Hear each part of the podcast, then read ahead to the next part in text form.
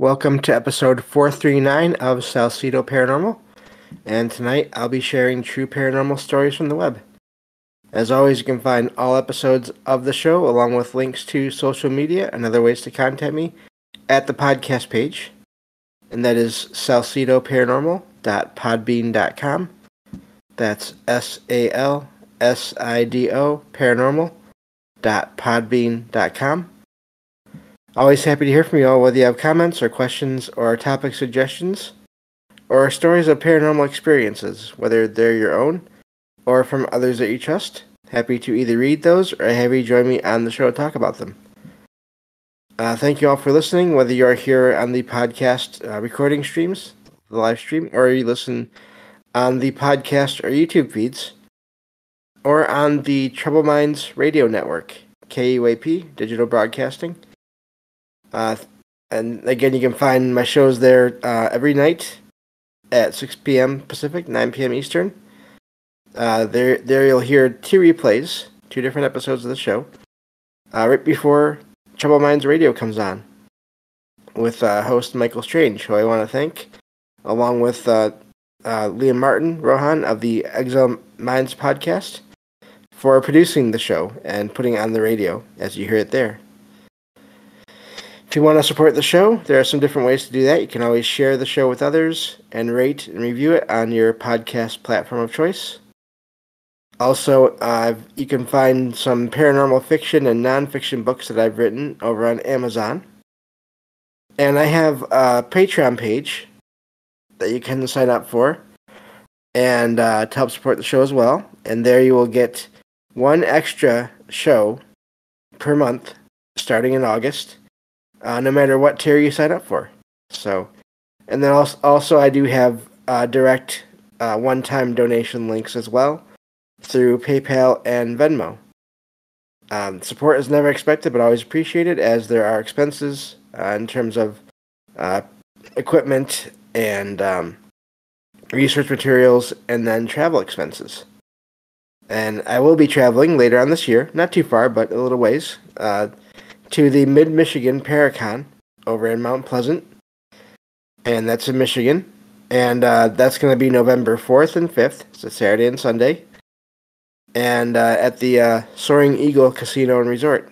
So looking forward to that. I'll be uh, going to a Paracon for the first time to check it out, and I will basically um, record a report or two back, or to, to report back to you. Basically, make a couple re- recordings about my experiences there and uh, whatever else I'm able to uh, record, and then uh, we'll be uh, those will be featured in, in shows after I get back. So, um, hopefully, uh, let me let me know if you all are gonna be there. If anyone gets to go, so I think that covers everything for now, and uh, want to thank everyone again for listening, um, especially if you were here for the last stream that I did where I recorded three shows in a row. That was uh, that's something I don't don't normally do because it's usually means a lot of research in advance. But that one it worked out because of the book reviews and all those things. So um, it was fun to do a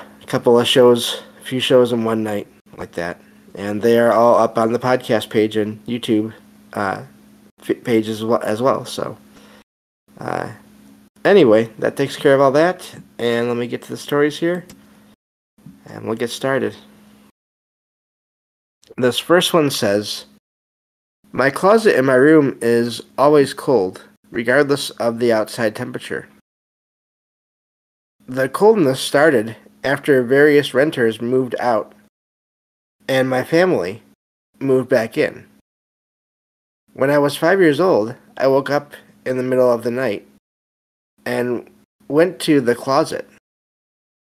I found a black cat inside the closet, which surprised me because my uh when so when, when I arrived, sorry, the writing was that good there, best there. Uh oh, I'm sorry, I lost my spot. That's what happened. Because my family only had a dog. There we go. Lost my spot. That's not fun. Anyway, says, I sat on the floor and started uh, petting the cat, which was meowing and purring.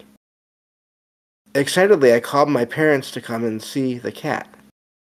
But when they arrived, the cat had disappeared. Other family members have also had paranormal experiences in that room. And that's where that story ends. That is amazing that this cat seemed so physical, so physically there for the writer. Um, it doesn't sound like they were. I mean, I'm just looking back at the story. So they woke up in the middle of the night and went to the closet and found the cat. So I'm I'm guessing they were able to tell. I mean, unless they sort of had this dream experience as they were walking over to the closet, unless they somehow had a sleepwalking experience and woke up along the way. I don't even know. Um, but also at the same time, um, I hate to just write it all off as a dream because it mentions that other family members had experiences in that room. So, and there are cases where people report um, these various apparitions or, or beings um, who seem to be solid for a time. Whether it's it's hard to say what's going on there really, but it's not uncommon for things to physically materialize and be there and then vanish. So uh, I don't know. I don't I don't doubt that that happened. I just it's really amazing that it was that solid for the writer. Um, I wonder if them being a kid had something to do with it. Again, they're felt they they hadn't been sort of taught that the paranormal or that weird things don't exist yet. Maybe that had something to do with it. Um, maybe again, just like I talked about last night, some kind of time slip where these two different points in time intersected just to the point, the right point where there was a cat there. Doesn't sound like the cat did anything bad, so that's a good thing. That to me sort of says that it wasn't there to try to trick the person into anything evil. It didn't try to bite or scratch. Um, and I mean, living cats will just do that sometimes for fun or for their own reasons. They they you can be petting them, and all of a sudden they've had enough, and they let you know. So, um, yeah, so really neat story there. I wonder, I would wonder if um, future owners or renters ever had an experience with a cat in that room again. I'd be curious if it was a one-time thing. That would make me think more about some kind of a time anomaly. Um, but if it happens again, if people report seeing or hearing or sensing a cat in that in that room or in that closet, then maybe there's something going on there. So, I mean, obviously there's something going on there. Anyway, I can, I can talk, I think. Um, so, I think I'll move on to the next story and try to get my words straight here. So, let's see here. This next one says This happened in 2015. I have two phones, one for work and one for personal use. I left home at 7:30 a.m. and arrived at the office at 8 a.m. A friend who lived near the office mentioned receiving a call from my work phone. I denied making that call and realized the work phone was not with me. I then remembered that I had left the work phone on the charging stand at home. I drove home with my friend, expecting to find the phone broken into, or I'm sorry, the place broken into. But the door and the new lock were all as they had been when I had left. The work phone was still plugged in uh, on the shelf where I had left it. An outgoing call was made from the work phone at 7:55 a.m. Despite no apparent reason or explanation. I investigated but found no evidence of speed dials, call hacks, or auto call apps that could have made the call. the friend who received the call would have heard from an unknown person if they had answered the phone. The incident remains a mystery and has not happened again. So that really is amazing. Unless there was some kind of expert, um, sort of, I don't know, criminal or someone that knew exactly how to get in and out of the place without leaving any evidence. That does sound paranormal in some way to me. Um, just the way that, first of all, it doesn't sound like the writer normally forgets their work phone. So you would almost have to have the place under surveillance and inside the place itself to know that the work phone had been left behind. Um, so, and then it happened when the writer was not anywhere near the home. So they'd have to know where the writer was at, or at least that the writer was gone there. Really amazing. And, and I think, uh, I've talked about this in previous shows. I think going forward, there will be more stories of electronics of different kinds uh, being manipulated in different ways. Uh, because you're going to have more and more people uh, familiar with these electronics as we go further down the years here. Um, so, really amazing story there, and it sounds like the writer tried to figure everything out and did what they could, and just couldn't figure it out. Um, phone, phones are really amazing. I like that they looked into all the, the the possibilities there because the things they mentioned, some kind of auto dialing or phone hacker, those are things I never would have thought of myself. Um, because I just don't pay enough attention to all those things. I don't. I don't really. I don't even have like a, technically a smartphone. I have one of those older style flip phones, which I do not recommend. It's a pain to use. But anyway, um, sounds like they're very familiar with that technology as well. So, um, really amazing whenever these kinds of stories pop up. And um, like I said, I'm sure uh, that's not going to, to stop anytime soon. So, um, moving on to the next story here. Let's see. I'm going to scroll down a bit. There we go. This one says I had a conversation with a friend about unexplainable experiences. And they told me about one that he had. He said he saw himself in bed while being outside and noticed a man with specific features on a city corner. He described the man as wearing a black coat, having thin brown hair, wide eyes, W I D E, eyes, and bigger lips. I also had a similar, similar memory of seeing a man with similar features on a walkway near my home. I wish I knew what any of these things mean. And uh, that's a short one. I'm wondering, I wish there was more details on, on the friend sighting. If they were out just out in public one day, it doesn't sound like they didn't say they were dreaming or out of body.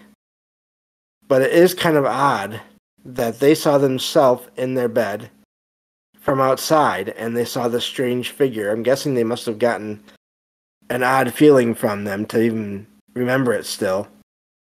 Um, and but then even then it, maybe they didn't. But then the writer of the story here, the one that was relaying the story, seeing a similar figure, maybe that's what sort of connected it all together for them. I don't know. Um, but uh, doesn't sound like unless they were referring to an out of body experience and they just didn't describe it well, then that's even more odd because if someone's seeing this figure while an out of body experience and then their friend, the writer of the story here, also sees that same figure another time, um, that is that's that's odd. That this one is really it's hard to know what to make of it, even more so than usual because it is so vague in a way. Um, and I remember finding this one. There wasn't a ton to go on there. It's really this is not much different than the original text. So At least that not, not that I remember anyway. So um, weird story there. I wonder. Uh, at first, the seeing the, the, the idea of seeing someone seeing yourself it, it surprised me, but then I was thinking, well, if it was some kind of out of body experience or even some kind of bilocation, then that is something I, have heard of before that you can find stories about. But then the, I wonder if, if the writer and their friend, if they're sort of thinking the that this man that they saw somehow was um was causing that these experiences or was part of these experiences and he wasn't a normal person I, I'm I'm not sure with that one.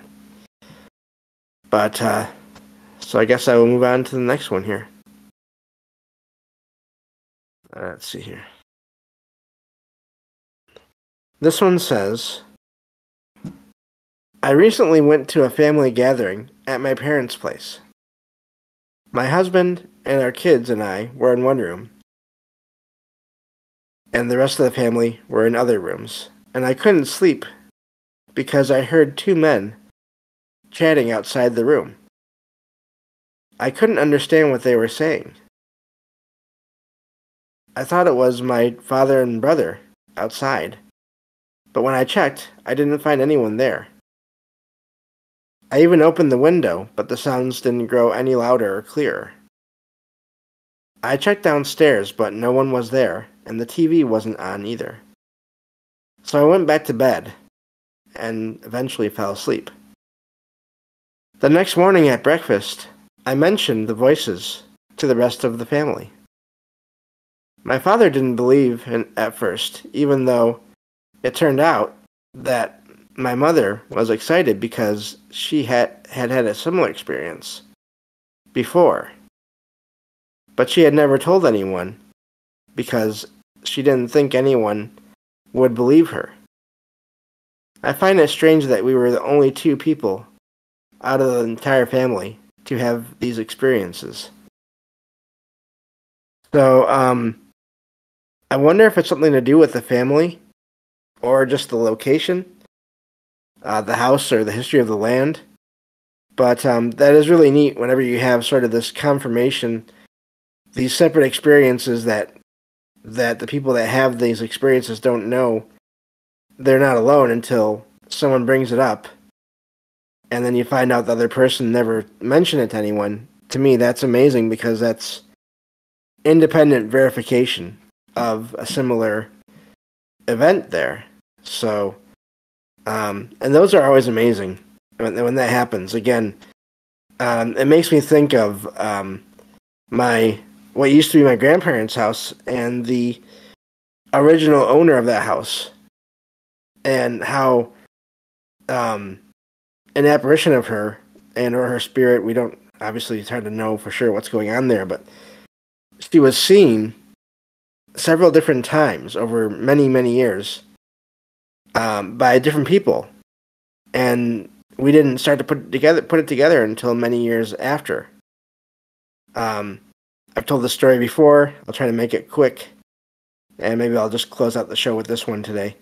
Um, so my grandparents moved to the town where I live in now, um, back in the '60s, I believe.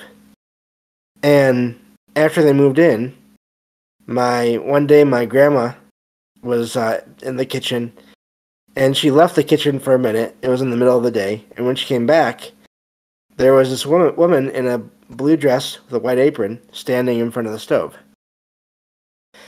And then she just vanished. So my grandma didn't know what to make of it, but just went on doing what she had to do. And um, and then just sort of filed it away. Filed it away. Now, um, years later, my um, my cousin and I were there. This was when we were kids. This is in the two thousands, maybe nineties. I think nine. No, it had to be nineties, nineteen nineties, because that's when we were kids. Um, but we used to spend a lot of the family used to go over there and visit whenever they could. And we were there one day, and there's this little hallway that runs behind uh, in back of the um, the living room and dining room, and it's where the the bathroom and then the stairway going up to the second floor and the bedroom are at. And we were short making taking the shortcut hallway um, through the house. And when we looked upstairs, and it was in the middle of the day, looked upstairs, there was this transparent or translucent woman standing at the top of the, the stairs at the landing up there. There's it, it does turn. The stairs do turn to the left, and there's a pair of windows there at that at that spot where the landings are at. And um and she was just standing there, and she was in that blue dress, white apron, and we hadn't we had no idea about the initial sighting at the time uh, that my grandma had made, or that my dad had also seen this figure on that landing, but in a, in a solid form, sweeping the landing many years before, sort of in between um, my grandma's sighting, I believe, and then ours. Um, I also saw this same woman one time um, come through into the out of the hallway and into the living room. She was so close, I could have reached out and put my hand where she was at. But this time she was made of this blue light. And she um, sort of drifted. She didn't really walk, as far as I could tell. She just drifted into the, the dining room and went and stayed by the window. And she was, um, I couldn't see it because I, I have low vision, but I knew that right where she was staying, or right, right where she stopped and stayed at, there was one of the dining room table chairs right there. So she was occupying the same space as a chair. But the amazing thing is, I never, my, no one ever really felt afraid of her. We were surprised to see, uh, you know, a, a ghost, whatever that is, but never got any bad feelings from her. Well, it turns out my grandma, um, many years ago, went to visit the neighbors who they become friends with, and so it was my grandma and then the the neighbor wife, and so the neighbor had to go to go into another room one day while they were visiting, and my grandma found this picture among all the pictures of the family of this woman in a, a blue dress, white apron, and it was that same woman. And the neighbor wife came back and noticed my grandma looking at this picture, and said, "Yeah, that's that's I believe it was the husband's mom. That's you know my husband's mom. And she was the original owner. I believe the house was even built for her. Um, before eventually it became my grandparents' house. And uh, so we know the name of and the identity of this apparition, and we all saw her at different times, and uh, but independently, without knowing of, of each other's sightings. And these, of course, sp- spread out across decades. So really is amazing when you have that independent confirmation um, of an of events like that. That maybe who knows what they are. I do tend to think that um, there was some intelligence, there was some entity there, whether it was the spirit of the woman or if it was again in some some weird way, some kind of time anomaly where she was just going about her regular life. Um, I don't know, but um, with these voices, I wonder in this story here. It, it seems like they may. It's possible they could have been residual, but it's hard to know. Um, anyway, uh, thank you for bearing with me as I reviewed a story I've already told before. But uh, that's all I have time for today. Thank you all for listening. I'll talk to you all on the next episode of Salsido Paranormal. Take care.